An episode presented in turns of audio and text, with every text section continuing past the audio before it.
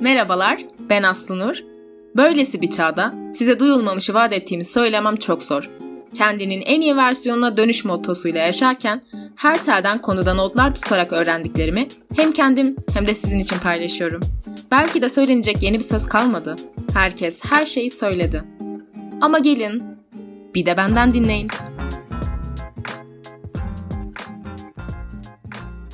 Geçenlerde Bir de Benden Dinleyin podcast Instagram sayfasına bir mesaj geldi.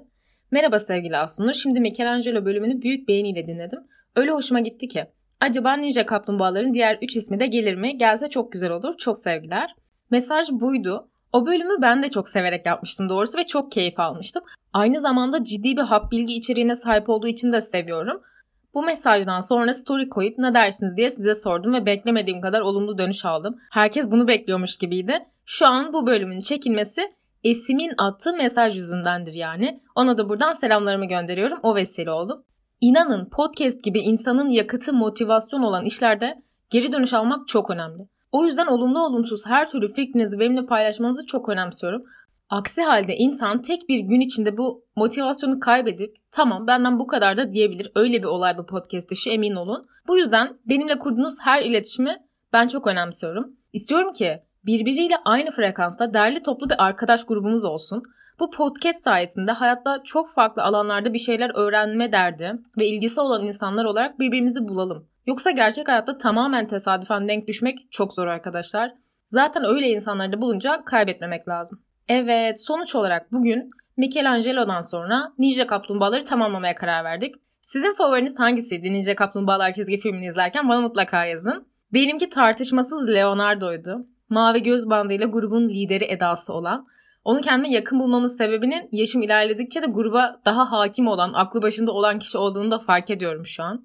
İnanılmaz heyecanlıyım onun hakkında bir iş ortaya koyduğum için. Çünkü çocukluk kahramanlarımdan biri kendisi. Ben herkese saygı duyuyorum ama bazı insanlara daha da çok saygı duyuyorum. Onlardan biri işte. Müthiş bir zeka. Size sorarım bir insanı tanımlayan kaç tane sıfat olabilir? Siz düşüne durun ben Da Vinci'ninkileri size sayayım. Filozof, astronom, mimar, mühendis, mucit, matematikçi, anatomist, müzisyen, heykeltıraş, botanist, jeolog, kartograf, yazar ve ressam. Tüm bunların bir bedende toplanması fazla iddialı değil mi sizce de? Tüm bunların yanında da bilimsel olan her şeyin öğrencisi diyebiliriz kendisine. Michelangelo bölümünde de bahsetmiştim. Rönesans'ta yaşamış insanların başka bir olayı var. Birçok şeyde aynı anda çok iyi hepsi ve kafaları böyle hafiften kırık gibi.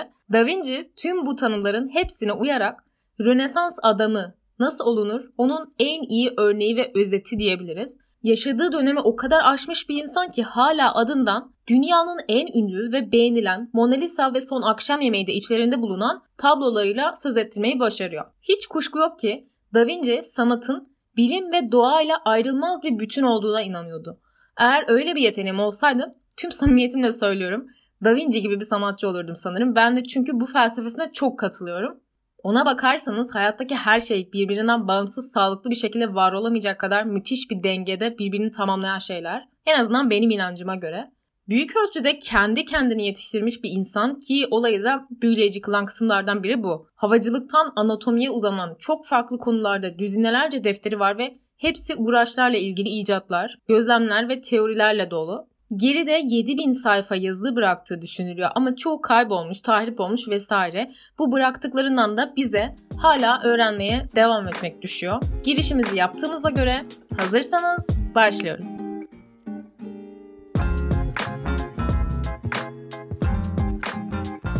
İlk olarak hayatına bir göz atalım istiyorum. Böyle dahi olarak adlandırılan bir insanın çocukluğu nasıl geçmiş mesela? Leonardo da Vinci 1452-1519 yılları arasında yaşamış. Böyle söyleyince çok havada kaldığını düşünüyorum. O yüzden Bizim tarihimizle bağlayacağım olayı. Neler oluyordu bizde mesela? Da Vinci 1452 doğumlu dedik. Da Vinci'nin doğumundan bir sene sonra İstanbul fethedilmiş oluyor. Bizim İstanbul'u fethettiğimiz dönemlerde Da Vinci daha bir çocuk, daha yeni dünyaya gelmiş bir insan. Yaşadığı dönem aralığında Osmanlı İmparatorluğu'nun başında Fatih Sultan Mehmet, II. Beyazıt, Yavuz Sultan Selim gibi insanlar vardı.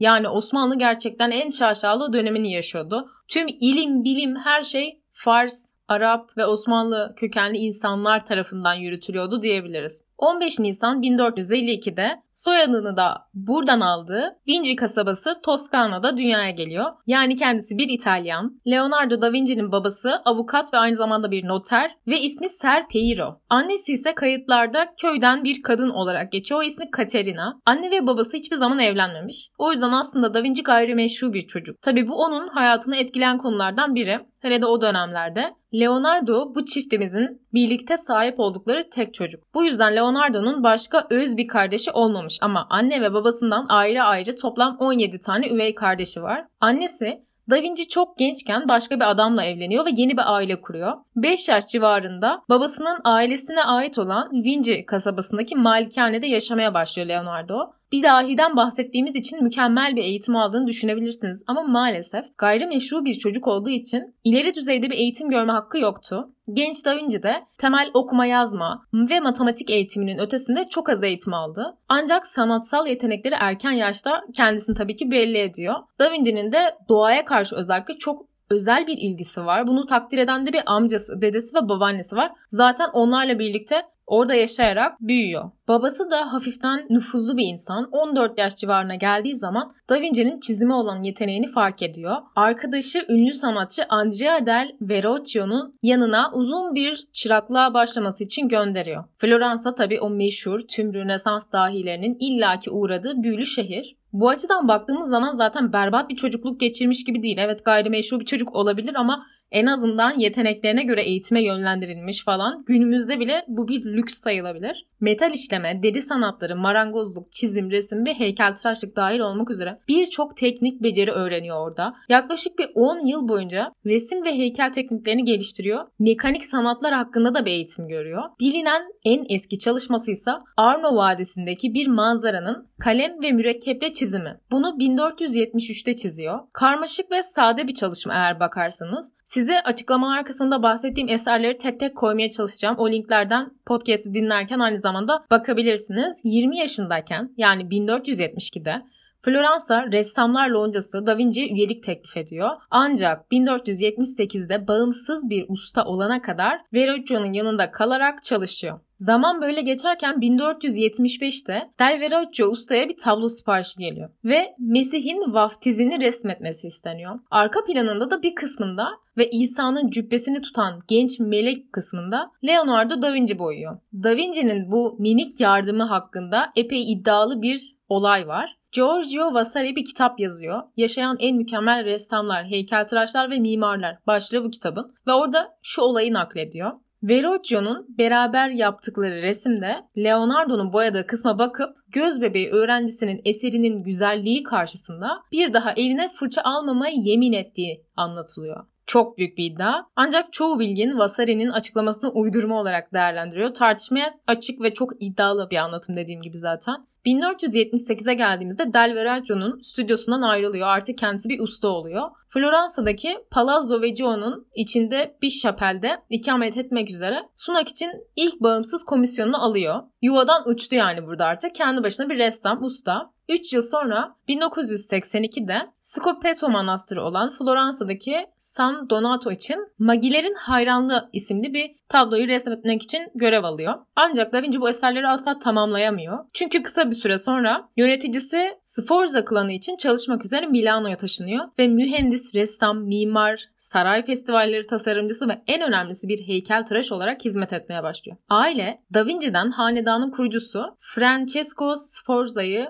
onurlandırmak için bronzdan 16 metrelik muhteşem bir binicilik heykeli yapmasını istiyor. Da Vinci projenin üzerinde 12 yıl boyunca çalışıp 1493'te bir kil model sergilemeye hazırlıyor. Ama o sırada bir savaş patlak veriyor. Heykel için ayrılan bronzun da bir kısmı toplar dökülmesi için hazırlanıyor. Yani elde artık bronz kalmıyor. O kil modelde artık öyle kalıyor ve 1499'da zaten o kişi iktidardan düştüğü için sonrasında da çatışmada yok ediliyor heykel. Şimdi hafiften kendi eserlerine artık başlıyorum. Vitruvius Adamı, sanat ve bilimin aynı karede buluştuğu mükemmel eser. Da Vinci'nin 1490'da çizdiği çıplak bir erkek figürünü, kolları ve bacakları birbirinden ayrı bir karede ve daire içerisinde üst üste bindirilmiş pozisyonda betimlen bir taslak. Biliyorsunuz ki bu şu an çok ünlü bir eser. Aslında ortaya koyduğu şey ise Da Vinci'nin orantı ve simetri çalışmasının yanı sıra insanı doğal dünya ile ilişkilendirme arzusunu temsil ediyor. Burada aslında sadece Vitruvius'un uzuv oranlarını temsil etmiyor. Bunun yerine Milano'da erkek modeller bulmuş ve onları ölçtükten sonra bulduğu oranları bu sisteme dahil etmiş. Öyle kafasına göre bir şey çizmiyor yani. Her ne yapıyorsa deneysel bir olaya dayandırıyor eserlerinde.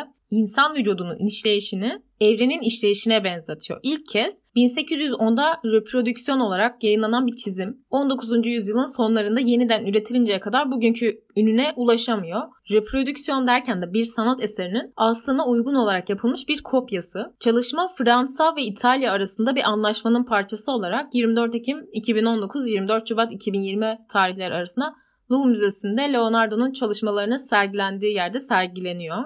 Günümüzde de biz biliyoruz ki aslında insan vücudu belirli ve mükemmel oranlarla tasarlanmış bir yapı. Leonardo bunu çok daha önceden fark etmiş olmalı ki böyle bir esere imza atıyor. Ne gibi oranlardan bahsediyorum? Mesela çenenin altından burun deliklerinin alt kısmına kadar olan mesafe burnun üçte biri kadar. Ayağımızın uzunluğu mesela boyumuzun altıda biri gibi gibi örnekler var. Vücudumuzun merkezi de tabii ki Leonardo'ya göre göbeğimiz. Leonardo'nun çok da güzel bir sözü var. Doğa akılla başlayıp deneyimle bitiyorsa da bunun tersini yapmamız yani deneyimle başlamamız ve bundan yola çıkarak nedeni araştırmamız gerekir. Bilgiye aç bir insan yani. Bence yoksa bu kadar çeşitli alanlarda merakının olması açıklanamaz. Şimdi normalde biz Da Vinci'yi sanatsal yetenekleriyle biliyoruz. Ona rağmen şu an varlığı bilinen 20'den az tablosu var. Ki bu az yani gerçekten o döneme göre. Bunun bir nedeni ilgi alanları çok fazla. O yüzden de üretken olarak tam olarak kendini resme adamış bir insan değil. Da Vinci'nin en ünlü eserlerin arasında yine de Vitruvius Adamı, Son Akşam Yemeği, Mona Lisa gibi eserler yer alıyor. Da Vinci'nin resim ve heykellerinden nispeten azı hayatta kalıyor. Dediğim gibi bunların en tanınmışlarından biri ise Son Akşam Yemeği tablosu. Bu tablo yine 1490'larda Santa Maria della Grazia isimli manastırın yemekhanesine özel yapılmış bir fresk aslında. Fresk ne demek? Bunu Michelangelo'da da açıklamıştık. Yani duvara yapılan resim. Eski Yunan evlerindeki resimler gibi.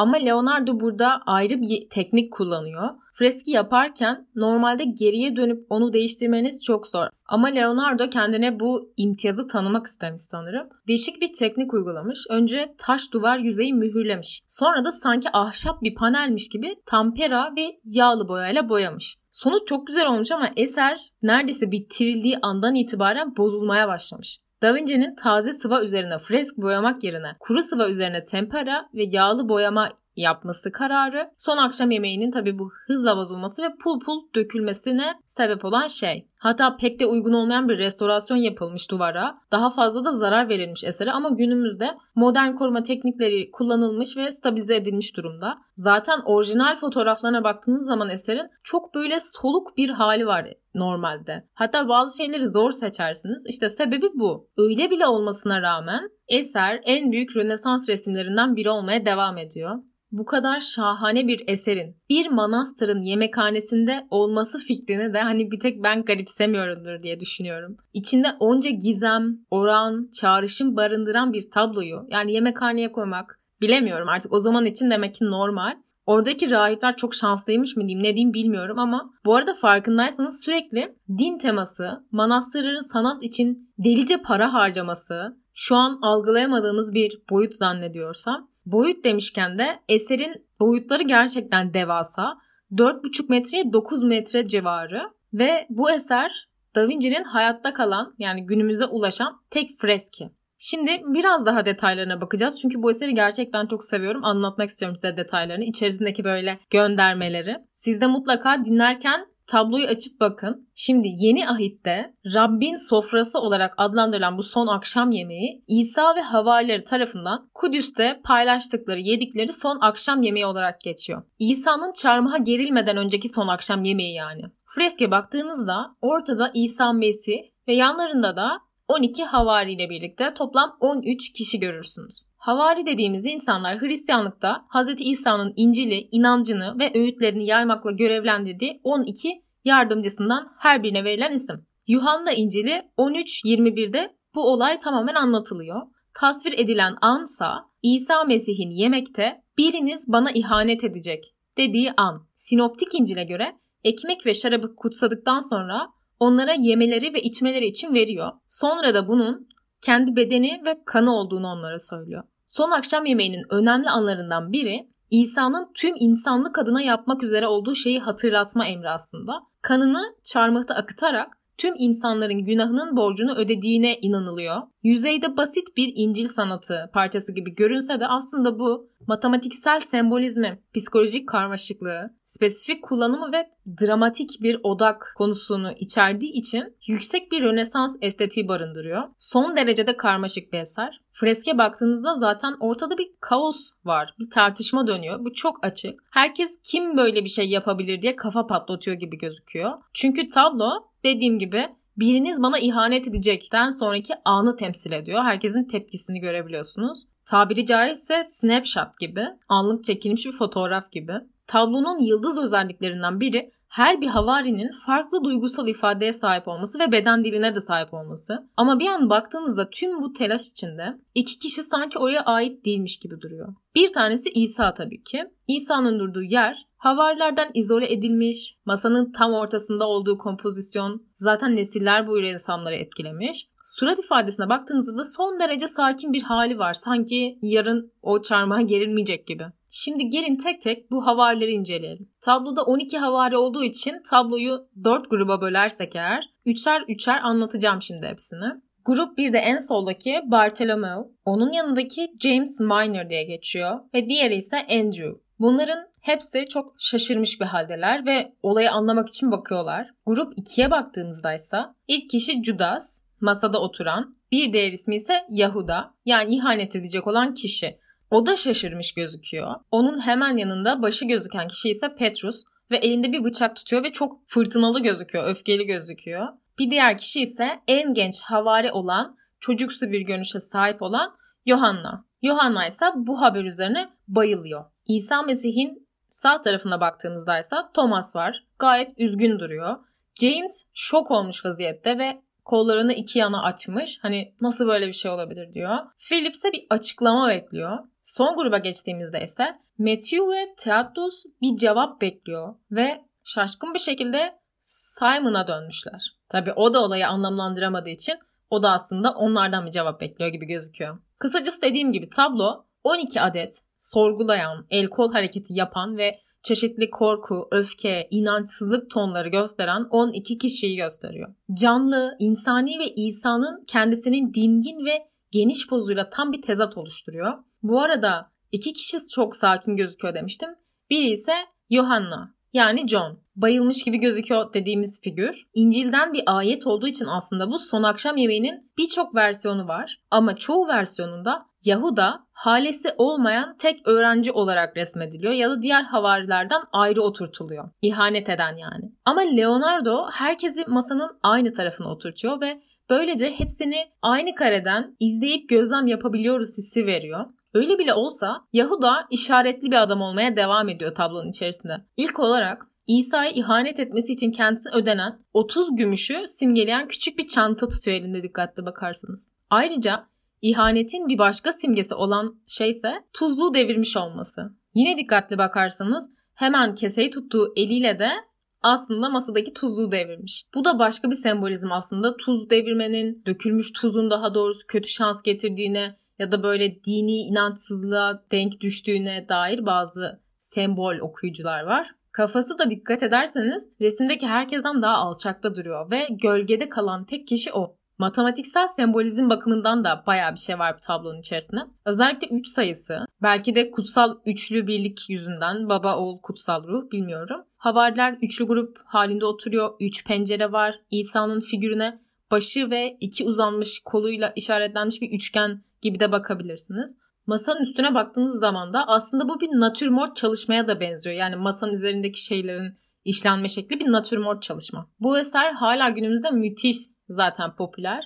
Ama bir ara patladığı bir nokta oldu. O da Dan Brown tarafından yazılan Da Vinci'nin şifresi kitabı tabii ki. Orada tabii olay genel olarak Mona Lisa üzerinden dönüyordu ama bu tabloya da çok fazla atıf vardı orada. Bilenler bilir. Bu da tabii sayısız komplo teorisini, sonsuz gizemli teorileri gündeme taşımış oldu. Ben ve kardeşim çocukken son akşam yemeği ve Mona Lisa'nın böyle yüksek çözünürlüklü resimlerini o zaman bulup bilgisayardan açıp gerçekten saatlerce kimsenin göremediği bir ipucu yakalamaya çalışırdık. Resimlerdeki gizemi çözmeye çalışırdık. Hiç unutmadığım bir anıdır bu da. Zaten komplo teorileri okumayı çok severim. Da Vinci'nin her işi de yoruma ve gizeme o kadar açık ki tam benlik. Örneğin Havari Yohanna figürü hemen İsa'nın sol yanında olan sık sık Mecdelli Meryem olarak anılıyor. Yohanna'nın böyle kız çocuğu figürü alışılmadık bir manzara değil aslında. Çünkü birçok sanatçı onu bu şekilde zaten kadınsı özellikleriyle çizmiş. Bir de şöyle bir şey var. 15. yüzyıl İtalya'sında resimlerde yeni veya gençken dine giren insanları daha böyle kadınsı formlarda tasvir ediyorlar. Bu oldukça yaygın. Zannediyorum ki daha böyle çok taze, masum gibisinden, günahsız gibisinden bir atıfta bulunuluyor zannediyorum ki.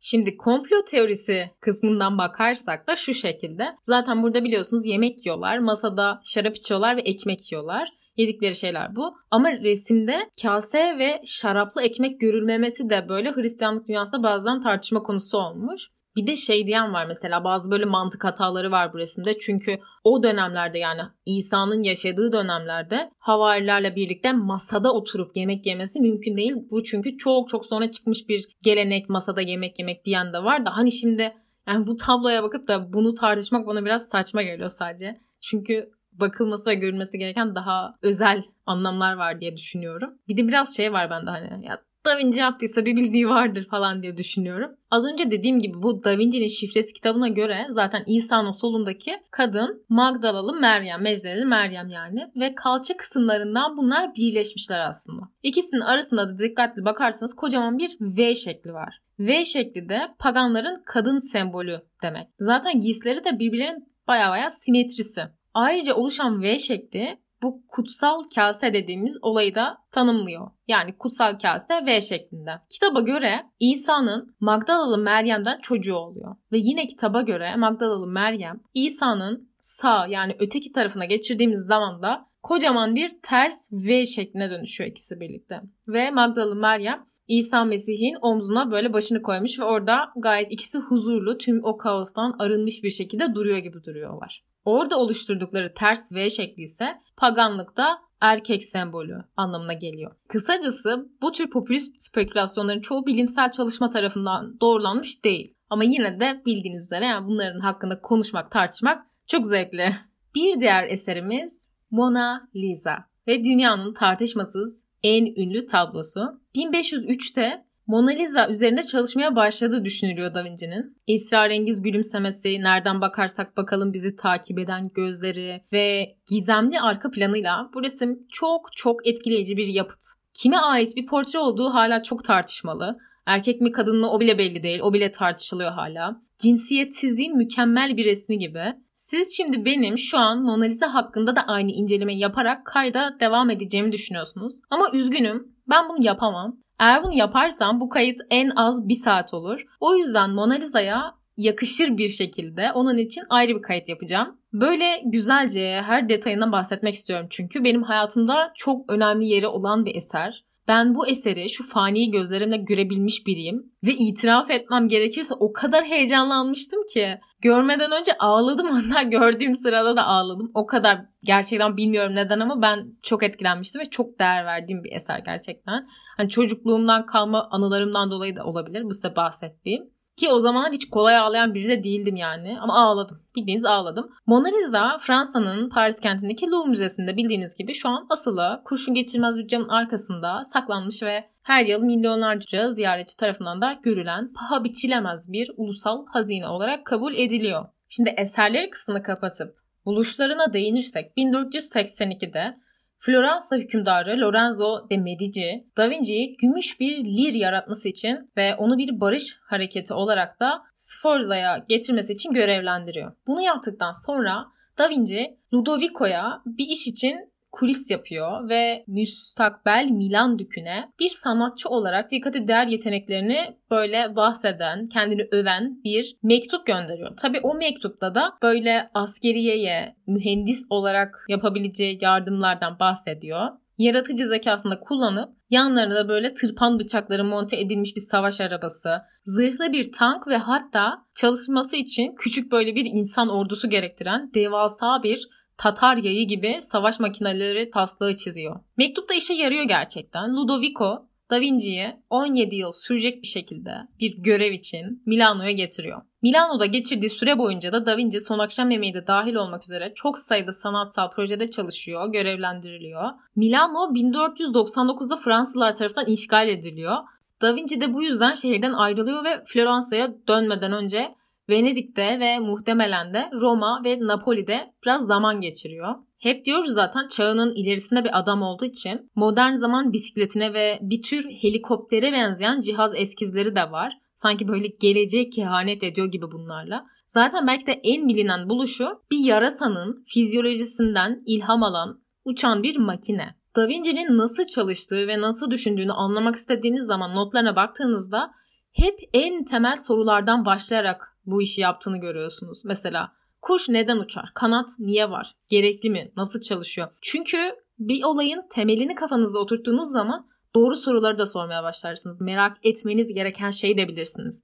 Ve Da Vinci bunu çok iyi biliyordu. 1505'te başladığı kuş havacılığı üzerine bir çalışması var. Onların da hepsini kuşların uçuşu üzerine kodeksinde topluyor. Paraşütle tasarladığına göre uçmaya epey kafa yorduğunu söyleyebiliriz. Uçuş mekaniğine de aynı şekilde. Çünkü onun için zaten bilim ve sanat arasında bir ayrım yoktu. İkisi ayrı disiplinler yerine iç içe geçmiş disiplinler olarak görüyordu. Bilimsel okumalar yapmanın ve araştırmanın onu sanatçı olarak daha iyi bir yere getireceğini düşünüyordu. 1502-1503 yılları arasında Da Vinci kısa bir süre Floransa'da Papa Alexander'ın gayrimeşru oğlu ve papalık ordusunun komutanı olan Borgia için askeri mühendis olarak çalışıyor. Askeri inşaat projelerini araştırıyor, şehir planları ve topografik haritalar çiziyor. Ama bunun için bir zamanda da Floransa'nın dışına da çıkıyor. Muhtemelen ünlü diplomat Machiavelli ile birlikte savaş zamanı düşmanın denize erişmesini engellemek için Arno Nehri'ni daha ulaşılamaz yapmak için de aynı zamanda planlar tasarlıyor.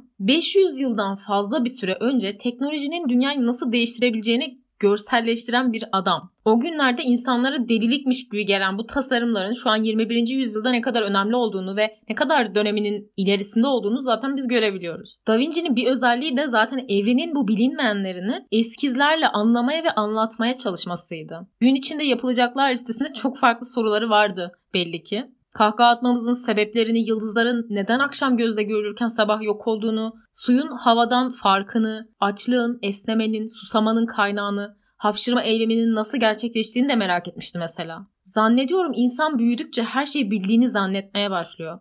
Ama mesela bir çocuğa bakın. Hiçbir zaman bir egosu yok. Yani soru sorduğu zaman utanmıyor. Onun cevabını bekliyor size. Mesela koca bir adam niye hapşırıyoruz diye sorduğu zaman garipsiyoruz. Ama bir çocuk geldiği zaman bu ne bu ne o ne diye bize sorduğu zaman mesela sabrımız yettiğince kendimiz açıklamaya çalışıyoruz. Ama keşke gerçekten bu çocuksu merakımızı hiçbir zaman kaybetmesek. Çünkü görünen o ki doğru yol bu. Bisiklet, uçak, helikopter, paraşüt, harita, makine, silah, Hatta maskeli balık kostümü bile tasarlamış Da Vinci. Floransa'yı denize bağlamak için böyle Arno nehrinden bir kanal da tasarlamış. Çok ilginç bir adam. Hemen burada şu meşhur olaydan da bahsetmek isterim. Gelelim Da Vinci'nin bizimle bağlantılı meşhur mektup olayına. Bu olay doğru ve herkesce de biliniyor. Da Vinci Sultan II. Beyazıt'a şu anki İstanbul bölgesinin bulunduğu bölgeyi komşu Galata'ya bağlayacak bir köprü tasarımı gönderiyor. Çünkü zannediyorum Osmanlı o devirde böyle bir nevi yarışma gibi bir şey yapmış ve dünyadan buraya hani ne yapalım bize köprü fikirlerinizi gönderin gibi bir olay olmuş zannediyorum ki.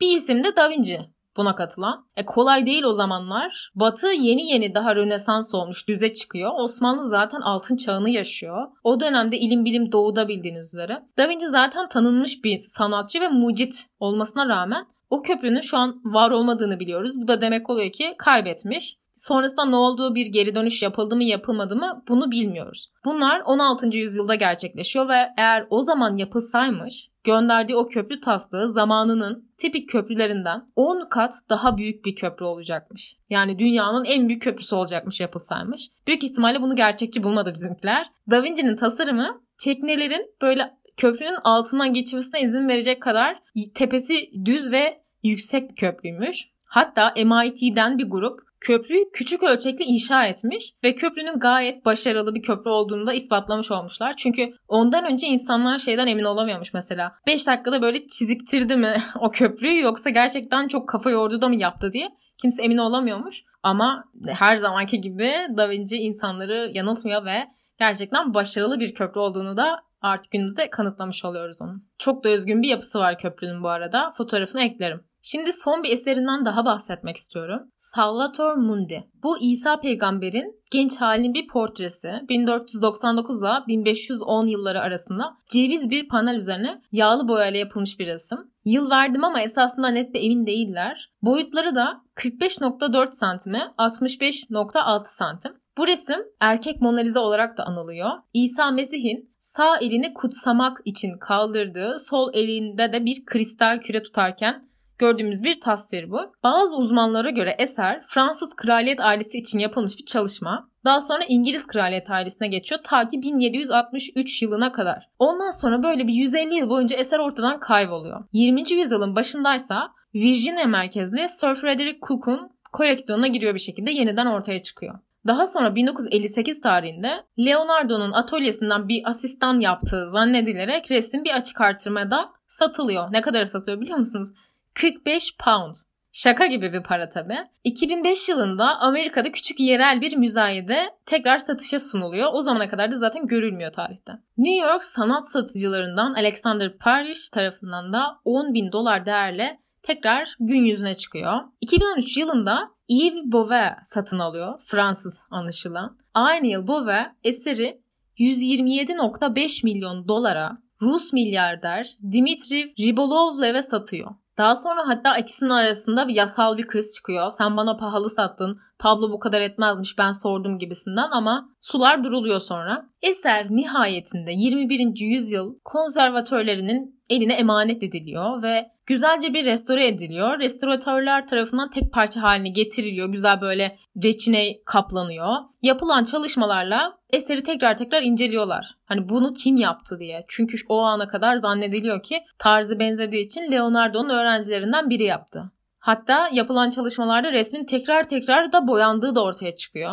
2011 yılında da nihayetinde bunun Leonardo da Vinci eseri olduğu onaylanıyor. Olay da zaten burada patlıyor. Neden? Çünkü düşünün günümüzde topu topu 15 tane Da Vinci eseri biliniyor. 20'den az diye geçebiliriz bu rakamı. Yeni bir tane daha keşfedilmesi çok büyük olay. Yani yeni bir gezegen keşfi gibi bir şey dünyada. Resim National Gallery'de 2011 yılında halka tanıtılıyor. Biletler zaten bir hafta içinde satılıyor. Kara borsadaki değeri 400 dolara falan çıkıyor biletlerin. Eser Hippie İsa olarak da adlandırılıyor hatta o dönem. Tablo çok yumuşak bir tablo. Herhalde bir sıfat seçmem gerekse bunu seçerdim ben. Çok yumuşak, soft. Burada da bariz erkek kadın özellikleri de yok bana sorarsanız. Sakalı bile böyle varla yok arası ya. O kadar müthiş işlenmiş ki. Hani erkek mi kadın mı ama İsa hani böyle bir emin olamıyorsunuz yine de.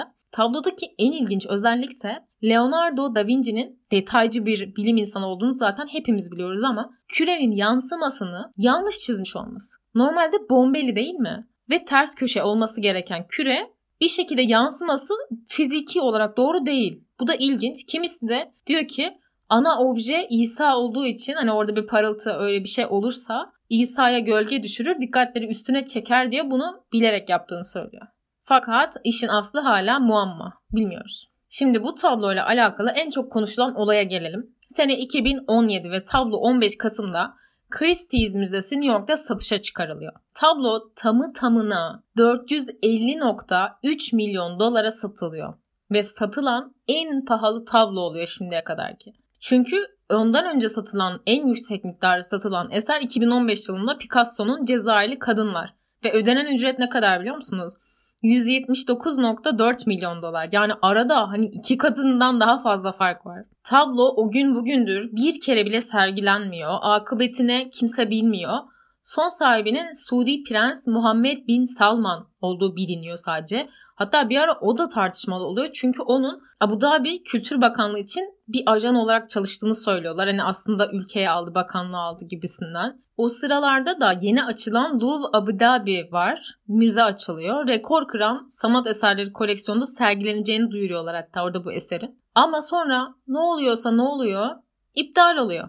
2019'da bir ara adamın kendi yatında bunu sakladığını söylüyorlar. Daha sonra İsviçre'de çok korunaklı bir yerde falan deniyor ama ne olduğunu kimse net bir şekilde bilmiyor. Herkesin katıldığı tek şey tabloyla alakalı. Baktığınızda insana huzur veriyor olması zannediyorum ki.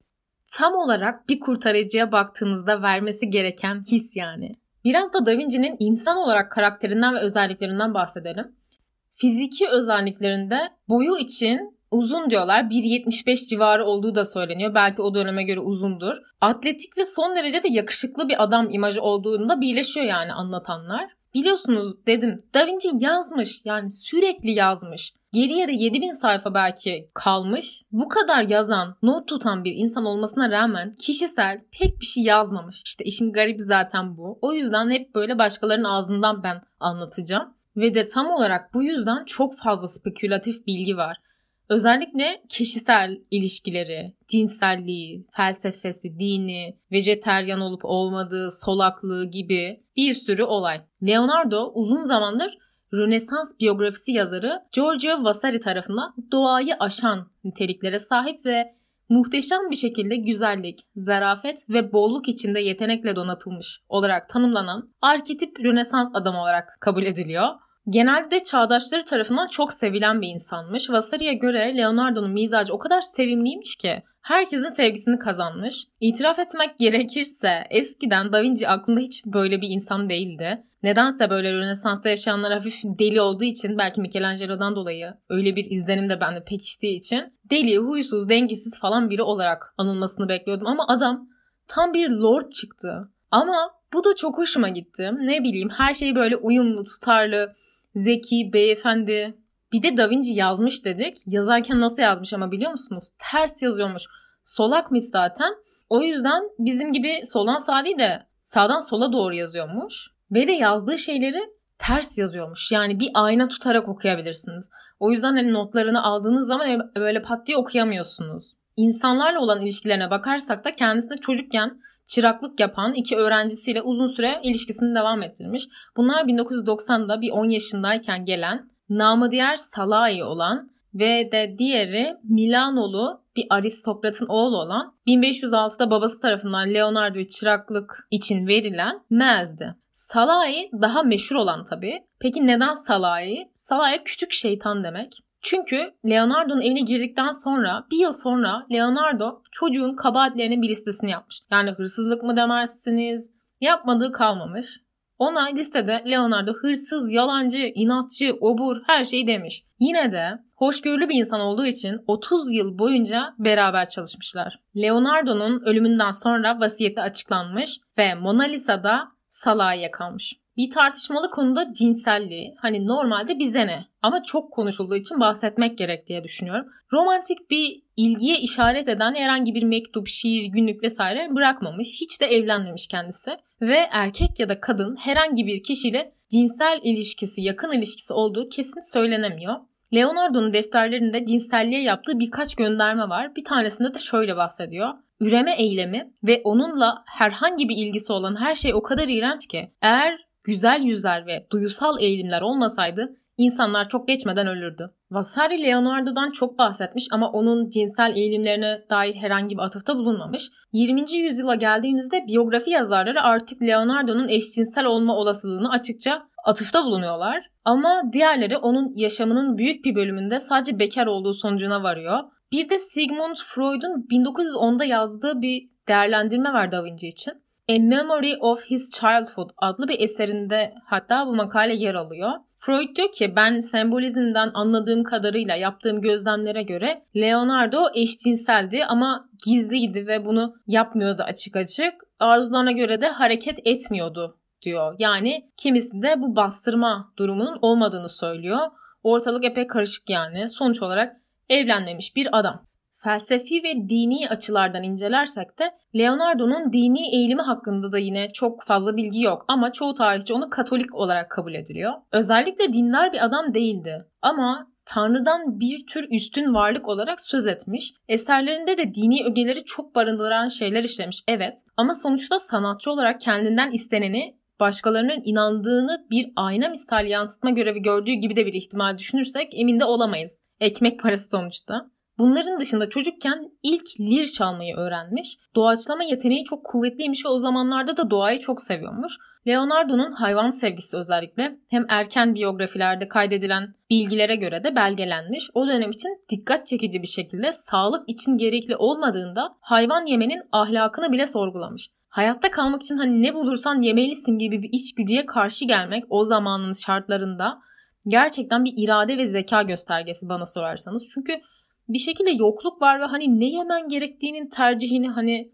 yapmak bilemiyorum. Defterlerindeki ifadeler ve çağdaş birinin yorumu onun vejetaryen olduğuna dair yaygın bir kanıya yol açıyor sonuç olarak. Ek olarak insanları kendi cinslerindeki diğer hayvanlarda olduğu gibi maymunlar ve maymunlarla aynı türler grubuna dahil olarak sınıflıyor. Yani bunu çok çok zaman önce yapıyor. Ayrıca karşılaştırmalı anatomi amacıyla da ölü hayvanları parçalara ayırıyor. Yani öldürmüyor ama ölenleri kullanmaktan hiç çekinmemiş diyebiliriz. Artık o içindeki merak duygusu ne kadar güçlüyse anatomik çalışmalarına çok yansımış. Bundan da biraz bahsedeyim.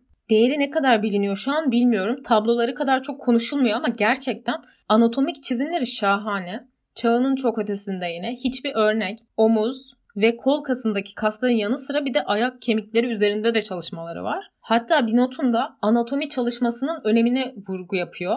Bir ressamın iyi bir anatomist olması gerekir ki insan vücudunun çıplak kısımlarını tasarlayabilsin ve sinirlerin anatomisini bilsin diyor. Da Vinci hep bir görmenin böyle insanoğlu için ne kadar önemli olduğunu vurguluyor. Görmeyi bilmenin daha doğrusu. Gözlem yoluyla doğrudan bilgi ve gerçeklerin birikimine inanıyor. Bir sözü de şöyle, iyi bir ressamın resmetmesi gereken iki ana nesne vardır. İnsan ve ruhunun niyeti. Birincisi kolay, ikincisi zor. Çünkü el ve kol hareketleriyle ifade edilmeli diyor. Ama bu çalışmaların da bu kadar ayrıntılı bir şekilde yakalayabilmesi için cesetleri parçalara ayırarak bulduklarını da yasaları tabii ki çiğneyerek incelemesi gerekiyordu. O dönemde eğer doktor değilseniz böyle kesip biçme işleri yapmanız yasak. Tabii kim tarafından Katolik Kilisesi yasaklamış. Bu nedenle tüm bu çalışmaları gizlice yapıyor. Teorisyenlere göre hatta mezar soyguncularıyla bir ahbaplık kuruyor ve incelemek istediği vücutları oradan alıyor. İncelemek istediği zaman da hatta vücudun parçasını keşfedip onu yıkıyor ve çizim, çizimlere hazırlıyor. Sonunda çalışmalarında kadavralara bakarak devam etmek için bir hastane müdürüyle anlaşıp özel izin alıyor. Da Vinci'nin en büyük keşiflerinden biri de zaten insan kalbinin anatomisi. Kalbin ikiden fazla odası olduğunu keşfediyor ve onun fizyolojisini inceliyor.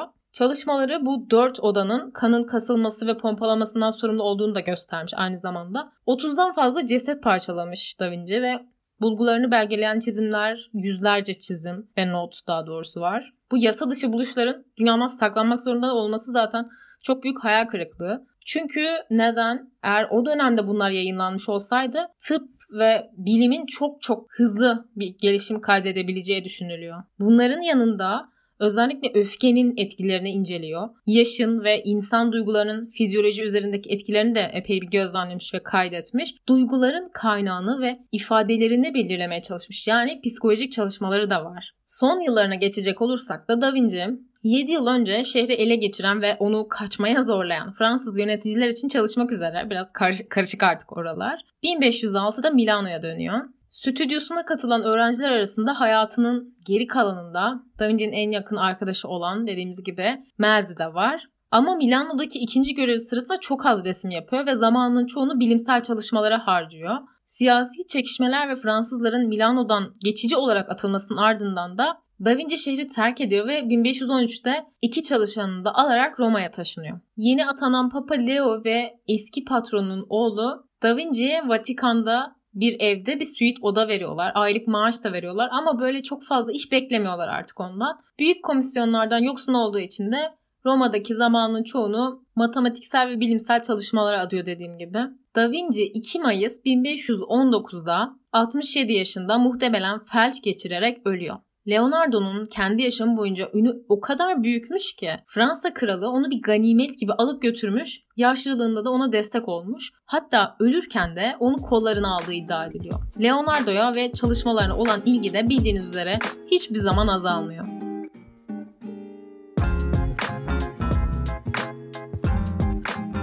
Yaşadığı çağın değil, tüm zamanların dahisi bir insandan söz ettiğimiz çok açık. Da Vinci'nin yaşadığı bilimsel ve felsefi serüvenini anlatan 7000'e yakın eskiz ve taslak notları da Londra, Paris, Torino, Milano ve Madrid gibi şehirlerde sergileniyor. Normalde not tutma şeklinden anlaşılan onları yayınlamayı planladığı ama neden yayınlanmadıkları hala bilinmiyor. Leonardo da Vinci'nin tuttuğu defterler tıptan, mühendislikten ve müziğe kadar pek çok alana ilham olacak kadar paha biçilemez şeyler. Kendisinin büyük bir hayranıyım ve olmaya da devam edeceğim. Notlarımı toparlayabildiğim ve bu bölümün sonunda yapabildiğim için de çok çok memnunum. Fikirleriniz bana mutlaka yazın. Böyle interaktif olması çok hoş. Çünkü sizlerden de çok güzel fikirler geliyor gördüğünüz üzere. Son olarak YouTube kanalını takip etmeyi unutmayın. Bir de benden dinleyin podcast şeklinde aratabilirsiniz. Aynı zamanda Instagram sayfasına da mutlaka göz atın. Oraya da yeni şeyler yüklüyorum her bölüm için. Bu bölümlük bu kadar. Bir sonraki bölümde görüşünceye kadar kendinize iyi bakın.